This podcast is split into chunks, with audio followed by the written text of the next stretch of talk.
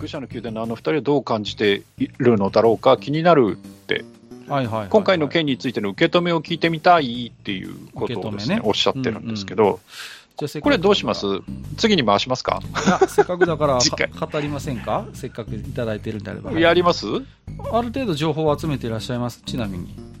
うんいやいやいや、あの、何ですか、コレクターズエディション高えなって思って見てました。2万2000円？いやー、まあね。ちょいや、言っちゃ悪いけど、ちょっと高すぎねって思ったんですよね足。元見てんなって感じはしますけど、まあ、はい。僕多分買いますけどね。あ、買うの？買いますよ。すごいいやいや俺買う気しないや。なあまあね。いや、うんそして、あの、ね、この番組といえば、はい。ね、皆さんご存知の通り、我々がそのタクティクスオーガのことをお話しさせていただくと、はいはいはい。ね、あの、あの方に松野さんにまで届いてしまうという恐ろしいそうなんです。状況なわけじゃないですか。めったなことは喋れませんよ。そう。ね。だから本、その、めったなことは喋れないっていう雰囲気にどうしてもなるんですけど、はい。あえてうん。言うと、はい。どうしてまたリメイクしたのって。うーんと、まああの、いや、その、いいとか悪いとかじゃないんですよ。ええええええうんあのどうしてリメイクしたのっていう疑問はとてもあります。正直、運命の輪の国内版のシステムが評判良くなかったんですよね。あの、クラスごとにレベルアップするっていうシステムになってて、うん。あの、要は戦闘に出してないキャラクターも同じクラスなら勝手にレベルが上がってっちゃうんですよ。とうん。ところが、戦闘に出してないキャラクターだと、その成長ボーナスが得られないもんですから、うん。戦場あの戦場に出してない同じクラスのキャラクターって正直どんどんどんどん凡庸なキャラクターになっちゃうんですよねシステムとして、うん、それがすごいなんかこう評判悪くて海外版だとそういう要素なくなったんですよ、ううん、で海外だと自分の好きな思い入れのあるキャラクターをちゃんとそれぞれ個別にレベルアップさせることができるようなシステムに確かなっていたはずで、はい。なので、まあ、その、だから、こだわりがある、えーどんなキャラクターでも強くさせたいってなってくると、あの、うん非常にめんどくさい手続きを取らないといけないんですね。こうできるだけみんなクラスを同じにして戦闘に出すとか。だからなんか本来の多様なキャラクターのクラスを組み合わせて最適解というか効率いい攻略を目指すみたいな、本来のタクティカルな遊び方を殺してしまっているようなシステムがあったんです、運命の輪には。それがとっても評判が悪くて、まあうんお今回それは、えっ、と、廃止されますというようなことを言っわざわざアナウンスしているので、あの要素ないですってことを言ってるので。あそうですかまあ、だからそこは自覚してるんでしょうね。あの、うんうん制作サイドもね。うんうん。あとは、なんでなくしたのっていうあの、エレメントの要素がね、あの、運命の輪にないんですけれども、それをはい復活させるんだということになってまして、うんまあ、いくつか運命の輪で課題になっていたところをあちこち手直しをするということなんでしょうけれどもね。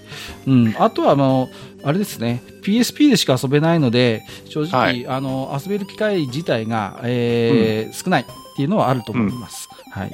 いや、だから、あの、これはね、前から、あそれこそ、あの、会を設けてやった話でもあるんだけど、そのはいゲームのアーカイブっていう話にもつながるうんところなんだけど、はい。あの、我々は、そのタクティクスオーガっていう、あのスー、スーパーファミコンの元々のやつの話ですけど、えーあのタクティクスオーガっていうのがもう名作と言って、もういいだろうと。うん。いや、名作であると。我々は常にお話をさせていただいているし、ええーその評価っていうのは今に至っても決して何も変わってはいないえ、そわけですよ。こは揺るがないですよね。うん、だから、そういう名作と言われるゲーム、まあ本当はそれだけじゃないんだけど、えーそういう名作と呼ばれるゲームを、じゃあ今の人たちにも触れてほしいという気持ちっていうのは我々にもあるし、はい。えー若い人たちだってそんなに名作名作っていうんだったら俺たちもやってみたいなっていうのはもちろんあってね。うん。で、そのためにその最新の、えープラットフォームでも遊べるようにしましょうっていう意味での移植っていうのにはもちろん意味がある。はい。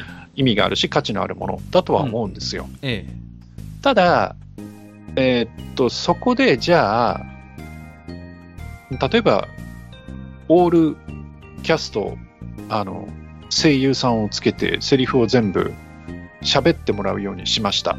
え。とか、うんそういうことってうん、いや、必要だったの？って、あの、うん。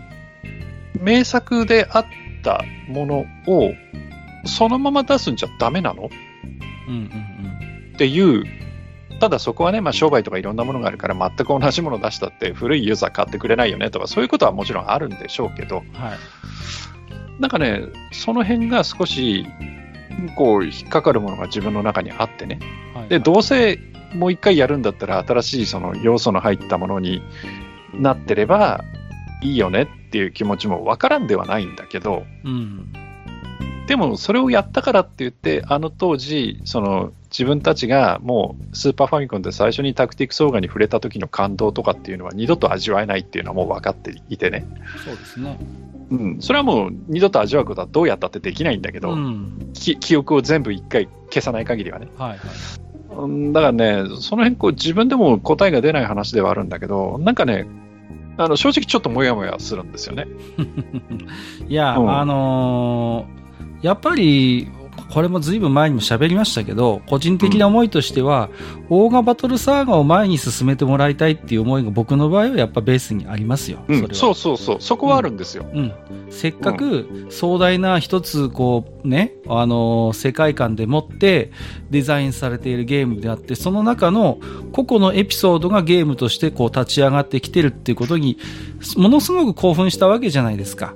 うん、やっぱりそのこと自体に仕組みとして。うん、うん、うん、だから、その中のエピソードとして伝説のオーガバトルがあり、タクティクスオーガがあるっていうね。うん、そういうオーガバトルサーガの一つの実は、えー場面なんだと、このゲーム自体がっていうね。うん、ううん。ん、そういう大きな物語を後ろに感じさせるという、このゲームの作られ方、世界観の構成自体に、私もマスターも興奮して、ああ、賛辞を送ったわけですよね。で、うん。これからのオーガバトルサーガどうなるんだろうっていうね。うん。うん、そういう期待を持って、こう、続編を待ち続けているわけですよ。それが基本的なスタンスですよ、僕とマスターの。うん。多分。いや、だから、うん、だとしたら、今出すのはタクティクスオーガじゃなくて、そうなんです、そうなんです。だからリメイクをするならリメイクをするで、うん、先に伝説のオーガバトルじゃねえのっうんうんていうのもあるし、うんうん。はい。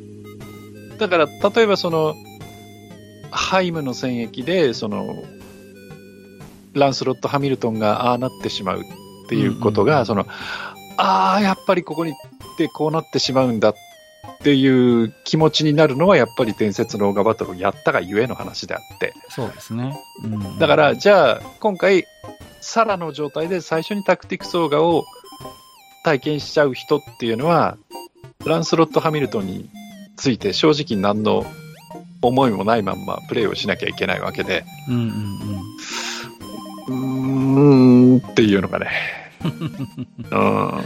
そうですね。あるんですよ、うん自分としては。はいはいはいはい。はい。あのーそうですね。うん。スーパーファミだからスーパーファミコン版の、うんなんかある種のこう、切り捨てた部分、脚、脚本として切り捨てた部分や残酷な部分っていうのを、なんかその、例えばリメイクによって、いや、実はランスロットが生きている、イフシナリオも遊べますよ、みたいなことが実際あるんですけど、うんううんん、あのーなんでせっかく、ああいうこう、一つ残酷でありながら美しいお話を書き上げたものに、うん裏う塗りしちゃうんだろうなっていう、まあ、個人的にはゲームのシナリオを作る人間なので、うんそういう思いを持ってます、私は。あのーうんうんスーパーファミコンの、やや荒、まあ、荒削りとも思いません、僕は。さスーパーファミコン版の脚本は、すごい完成されていて、救われない、あのー主人公サイドでも、どうやったって救われない人間が何人も出てきますよね。レオナールにしたってそうですよ。うん、うんうん救われない人間ですよ、彼にしたってね。うんあるいは、あのーガルガスタン陣営にだって救われない、本当にこう信念でもって行動してても主人公と立場上対峙して散っていたやつもいっぱいいますよね。そういうはい人間が救われないシナリオに魅了されてたんですよ。うん。で、だから、なんかこう、リメイクを繰り返していく中で、なんかそういう人たちもなんか場合によっては、選択肢によっては救われちゃったり、オズマが仲間になっちゃったりって、いや、うんうんうん。あの、まあ、それはイフとして面白いけど、あの、なんかそういうことをするたびに、あの、スーパーファミコン版、あの、オリジナルの、あの、鮮烈なシナリオの切れ味みたいなのがどこか鈍っていくような気がして、うん。すごい、あともう一つは、こうやっていくつもイフシナリを用意した続編作ると、ますますこの後の話書きづらくなるじゃんっていうさ、うん。これは制作上の理由として。で、結局ランスロット生きてんのどうなってんのみたいな、いろんなゲームで結果が違うので、今や。うん。だから、オーガバトルサーガとしてのタクティクスオーガの続きって、ものすごく書きづらくなっちゃってるわけですよ。シナうん。いやだからうん。あの、まあ、身も蓋もない言い方をしますけど、おそらくもう続編ないんだと思います。でしょうね。私もそう思ってますよ。うんだからこそ、タクティクスオーガなんですよ。そう、これを焼き直して焼き直してね。ううんんうんうん。うんだから、あの、それはね、やっぱそう感じてしまうと、こちらとしても、うんリメイクだってわーいとはやっぱりならなくなっちゃうんですよね。手放しではね、うん喜べるような状況ではないですよ。うん。だから、ただそれは、僕らみたいな、そのカビの生えた、すれっからしのね。ね、古臭い、めんどくさい奴らだけの話なのそうで、、そうです、そう。大多数の方々は、やったー、これで遊べるって言って遊ぶ方々もいるんだろうから、そうですね。うん。ね、それに対してあまりその、僕らがね、しょっぱいことばっかり言うのもどうかなっ。ていう気持ちもちょっとあるわけですよ。まああとはこう、うん僕らが今こうやって言ってるのがね、松野さんに届いちゃうとまたいろいろ本当です、あいとかっ。ていう、ちょっと怖いなっていうところも正直あるわけですよ。からしの、本当に出がらしの出がらしみたいな奴らがなんかうるせえこと言ってんなみたいなね。ね、で、松野さんには僕らみたいなね、その、こんな、そのバスへの、その、本ポッ当にさドキャスト。に対しても、その、ちょっとコメント寄せていただいたりとか、すごくよくしていただいてる。過去にもね、本当に大変申しさ、訳ないんだけども。足を向けて寝られないんですよ。そうそうそう実そう。際。ね、ううんん。個人的にね、レスポンスいただいたりとかもしてるんで、そうなんです大変申し訳ないんですけど、ただ、はい。うーんっていうね、手放しではちょっとごめんなさい、喜べないですっていうのがね。うんうんうん。そうですね。うんで、ちょっと値段見て、うわー、2万2000円まあまあちょっとそれはね痛いなとまあかね。まあ、あくまでこうのんプレミアムなものですから。いや、買おうとは思ってるんだけど、いや、どうしよう、でも、プレステ4ないから、じゃあ、スイッチか、スイッチ版か、スチームか、とか、うん。ね、うんうん悩み、悩ましいな、とかは思ってますけど。はいはいはい。そうですよね。うんまあ、とりあえず、お布施としてスイッチ版買っとくか、ぐらいには思ってはいますけどね。はいはいはい。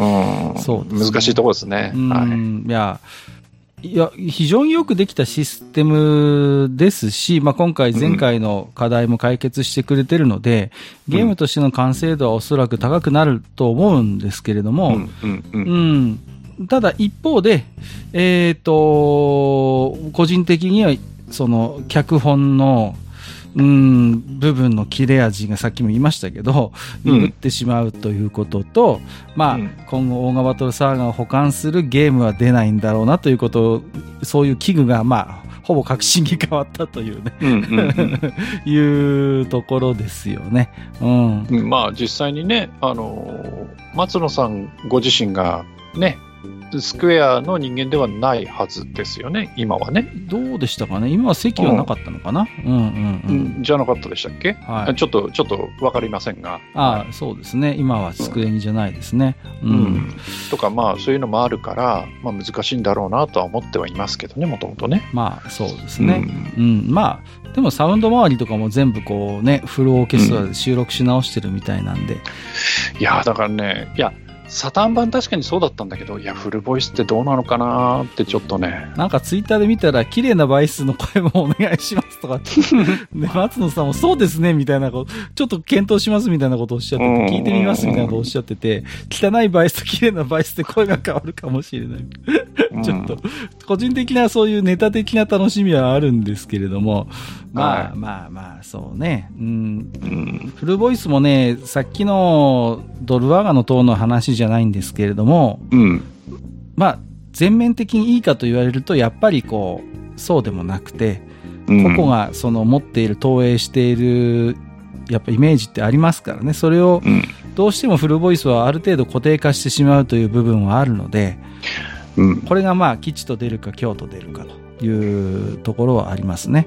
うん、まあ、僕もサタン版も遊んでるんで、なんとなくボイス入りのタクティクスをはい楽しんではいったんですけれどもね。はい。うんいやね、ちょっと全然違う話をしますけど、はい。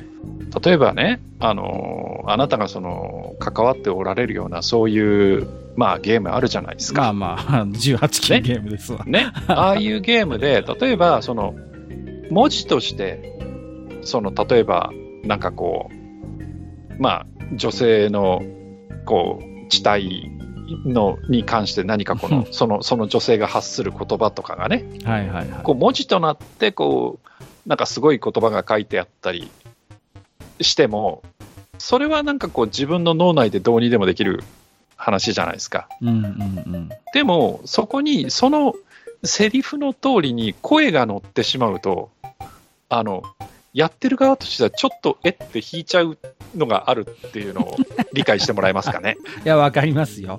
そこはすごい、あのね、まあ、あの、腕の見せ所というか、その、アダルトゲームの場合、その画面上の、その、まあ、えーまあ、文字と、実際に声優さんに読んでいただくものの2種類用意するってこともよくあることですし、あとはまあ、アダルトゲームのキャリアが長い声優さんですと、その辺はあうの呼吸でやってくれたりする場合も多いです。うんうんうんうん、だから必ずしもですね、もう、あの、一語一句正確にということではもちろんないですよね。でこう文字だとねうん。結構その例えばハレンチなことが書いてあっても、はいはいはい。結構流せたりするんだけどえ実際それ声で聞いてしまうとあちょちょっと待ってちょっと今そこまではっていう 気持ちがねちょっと自分の中に来る時あるんですよね。えまあ、まあ、はい三桜軟骨さんのね、作品のアニメ化では、まあ、いろいろとご苦労もあったということは、そんな話はまあ、いいですけど。うん、だから文字で読む分にはいいんだけど声にされちゃうとなんかちょっと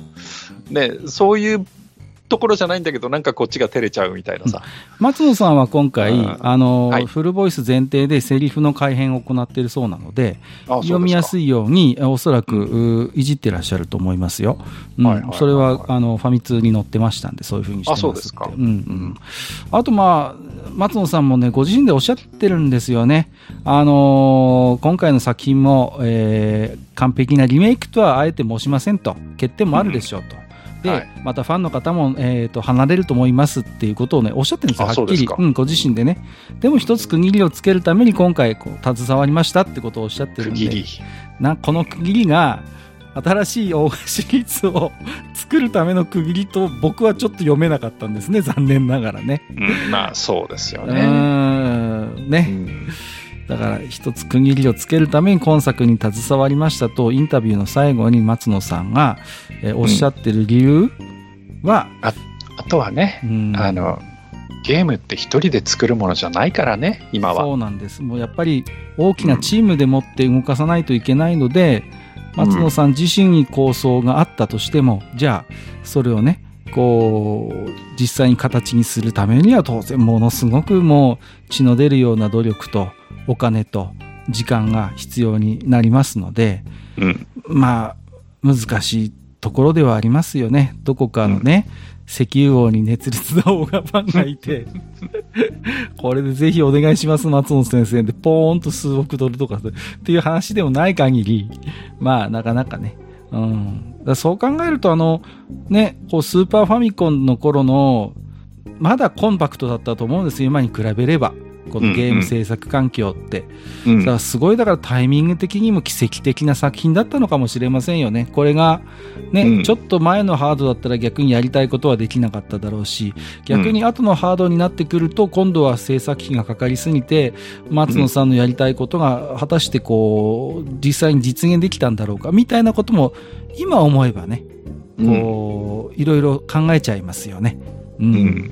なかなかこうタクティクスオーガから、まあ、あえて脱出できないって言い方をしますけども、はい。こうやってリメイクを重ねてタクティクスオーガを、まあ、出さざるを得ないと、まあ、松野さんのうん。ご心境はいかばかりかということを勝手に、うん。えー考えちゃったりします。まあもちろん分かりませんけどね。分かりませんけど、一、えーファンとしては、あの、うん。スレッカラジのファンとしては、うん。えーいろいろ松野さんも、まあ、えーいろんな思いを持ってるんだろうと思います。うん、うん、うん。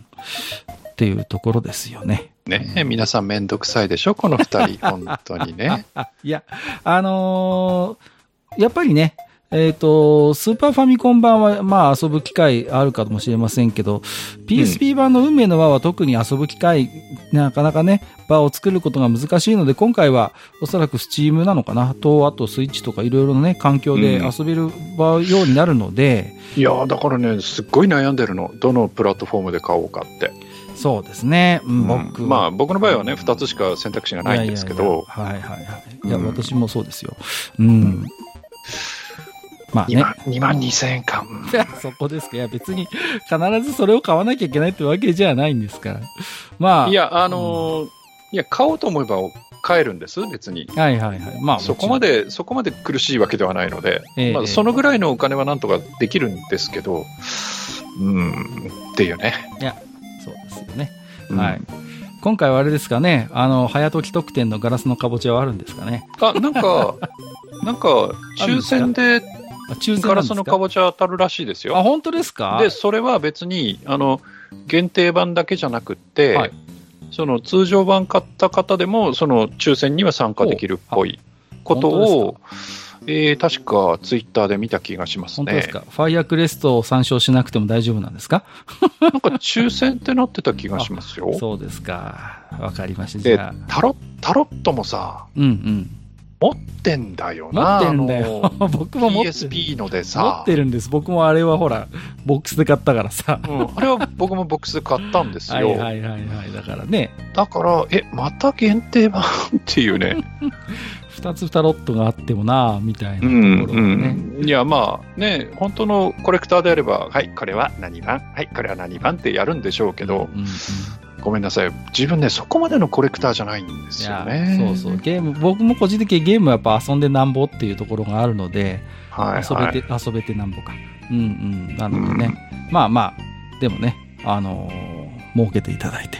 まあこういう言い方もあれか。いやー、うんなんかね、いや、正直、ごめんなさい、あの積みゲーになっちゃいそうな気がします。いやー、マスターは十中八九積みゲーになるでしょう。予言しときますよ。僕は、はなんとかクリアまでやると思いますけど、2周以上するかどうかは正直自信がないかな。でうんあの、カーテンコールが終わった後の要素も結構ね、やり込みがすごいのよ。もう、もう、死者の宮殿100回以上あるので、もう、びっくりしたからね。え？ーみたいなさ。いや、やっぱりそうしてさ、我々みたいな年寄りはね、うん。やっぱそこまでの根性が続かないんですよ。ないの。そうなんです。もう我々、もうね、ないの、でそんな。体力もないし。時間もないのよ。体力も時間もないんでございます。うんうんもう。だから、そこまではね、ね、あの、正直、付き合いき、付き合いきれないっていうとちょっと言葉がおかしいですけど、うん自分たちが、その、いけないと思います。はいはいはいはい。うんまあ、あのね、ぜひ、あの、お若い方って、お若い方って言い方もあれかもしれませんけど、うん。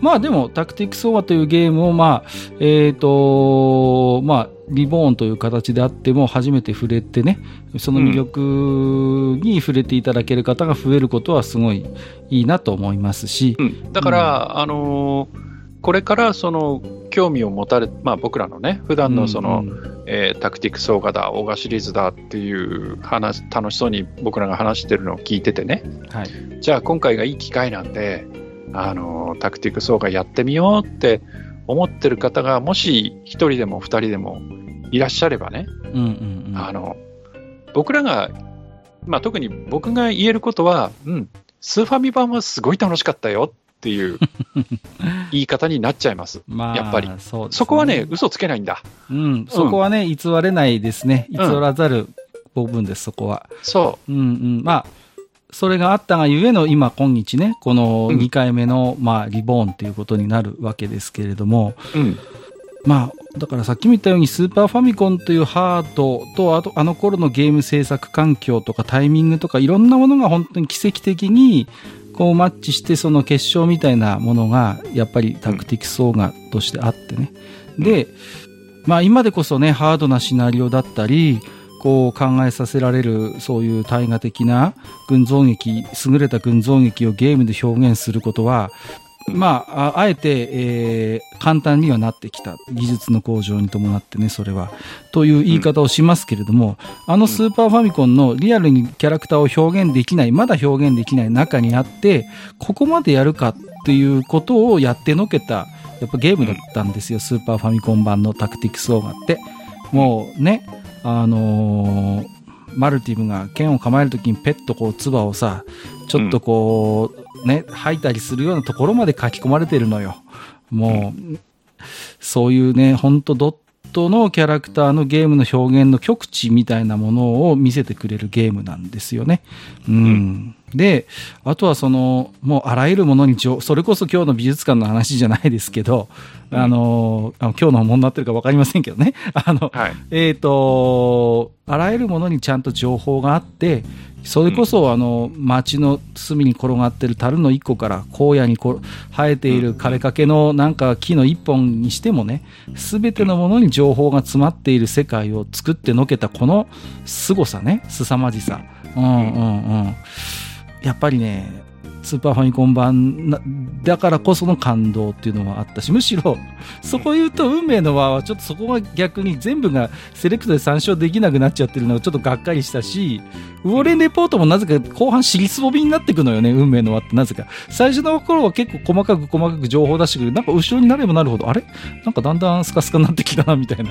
これなんか息切れしたのかな、みたいなさ、うん感じもあったので、まあ、あーそのあたりが、えーちょっと良くなってると嬉しいなとは思ってますけどもね。はい。じゃあまあ、終わる前にね、はい一応あの、えーっと、タクティクスオーガ、まあ今回のね、タクティクスオーガリボーンについての一応情報をね、ここで、えーお話ししておきましょうか。はい、お願いします。はい。えーとですね、タクティクスオーガリボーンということで、えーと、今回はですね、えープラットフォームが、えースイッチ、それから、えー PS4、PS5、そして Steam と、えーこの4つの、えープラットフォームで、えー販売になります。で、えーそれぞれ、えーパッケージとしては、えーまあ、通常版と、それから、えーデジタルプレミアムエディションというものがあるのと、それから、コレクターズエディションというのがございます。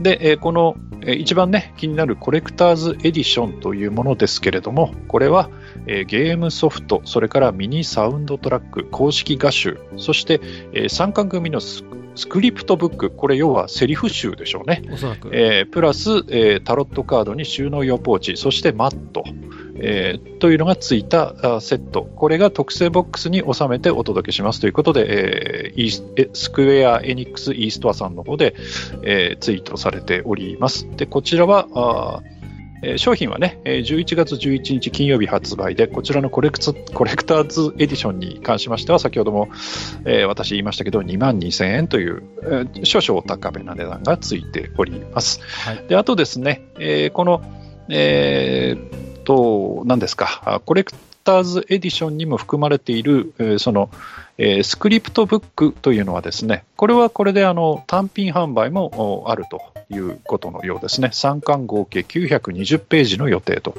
いうことで、かなりのボリュームのスクリプトが、まあ、読めるとえーいうことで、もし、えーコレクターズエディションに手が届かない場合でも、こちらのえースクリプトブックは別途お求めいただけるということになっているようです。あとですね、えースクエア・エニックス・イーストアさん、なんかね、あの僕ら、なんかもらいただいてるみたいですけど、一切いただいてませんからね。ああのそうですよこれはあくまで。私の行為でやっております。はい。ちょっと押し付けがましいですけど、私の行為でやっておりますが、えっ、と、スクエアエニックスイーストアさんによりますと、おーイーストア特典としてですね、えーコレクター、先ほどのコレクターズエディションもしくは通常版、えーいずれかを、まあ、予約、購入された方の中から抽選で500名に、えー例のガラスのかぼちゃが当たるというキャンペーンもやっているとはい。だいいぶうあれですことのようねで。すね。今、あの、ガラスのかぼちゃ見てますけど、ははいい。僕、あの、まあ、たびたびね、自慢してるんであれなんですけど、はい。だいぶスーパーファミコン版のガラスのかぼちゃに近いですね。あの、あそうですか見てると。う。うんんなんか、あの、だいぶデザインは近いかなと思っておりますよ。うん。はいこんな感じなのよ。そう、スーファミ版。スーファミ版の時はね、早時だったんですよね。早時特典で。そうそうそう。そうでね、あの、死者の宮殿をの2回、そう。あのでうんそうそうそう。ね、一番最新部のその2回目の100回の、ブラックモアをうん、倒すと、倒していただけるクレスト。うアイテムの名前を書いてそう。送ってねというそうね。まあ、アイテムを、まあ、あれですね、それこそ情報を参照すると出てくるキーワードを送ってねっていんうシステムでしたね。うんうんはいそうそうそう。まあ、そんなガラスのかぼちゃね。はい。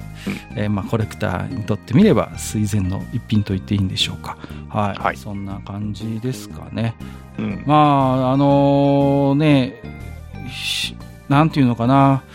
あの今、本当に世界的に情世界情勢も不安定で、まあ、特にウクライナを中心として、うん。いろいろと、まあ、世界がきな臭い時代にあってね、まあ、これは本当に、あのー嬉しくない話ではあるんですけど、またこのストーリーがね、何かこう、時代的な意味を帯びてしまうんじゃないのかな、なんてことをちょっとふと思ってしまったりします。まあ、民族紛争だからうね。ん、あのタクティクス・オーガっていう作品はもうん中身は本当に民族紛争なんですね。で、もう本当にドロドロとした、うん、まあ中には同族殺しもあり、うんえーまあ本当にこう、権力者のエゴで、えーね、理不尽なことも様々起こる。あるいは、もうね、あの、自分の国に誇りを持っている騎士がゆえにね、やっていることは、個人的には納得はいかないけど、でもこの国に準ずるという形で主人公に、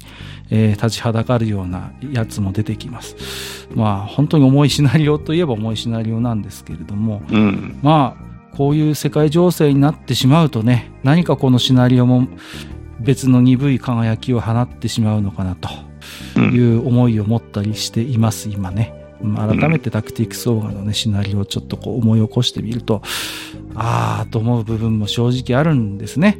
うん、だから、まあそう考えると今のこの時代に遊びやすい環境で改めてタクティクスオーガが出るということに、まあ、ネガティブな話にはなるかもしれませんけれども、一つの意味がやはりあるのかもしれないとうんいうこともちょっと思ったりはします。これはまあゲームシステムとかそういうこととは切り離してね、レベルでの話なんですけれどもね。うんうんうん。で、改めてこういう、えーシナリオをね、数十年前に書き上げたやっぱ松野さんの卓抜したね、やっぱりその、あの、才能というのにも改めて敬意を表するところではありますね。はい。うんそうですね。あと、まあ、追加情報ですけど、えっ、と、通常版が、えっ、と、金額としては5480円ですか。はい。これは、うーんと、とりあえずプレイステーション5、4、それからスイッチでもうん。金額は一緒と。そうで、ですねえー、Steam の、えーダウンロード版、こちらはスタンダードエディションは同じく5480円。で、先ほどちょっと言いましたが、デジタルプレミアムエディションというのは、えーサウンドトラックがついてるんですね。はいはいはい。えーで、これがついて、えー8780円と、うんはいうんうんうんいうことになっているようです。あとはね、先ほどの2万2000円という、えーまあ、限定版があると。そうですね。いうこれもですかね。はい。えー各ハードで、えー出てるようでございますよ。はい。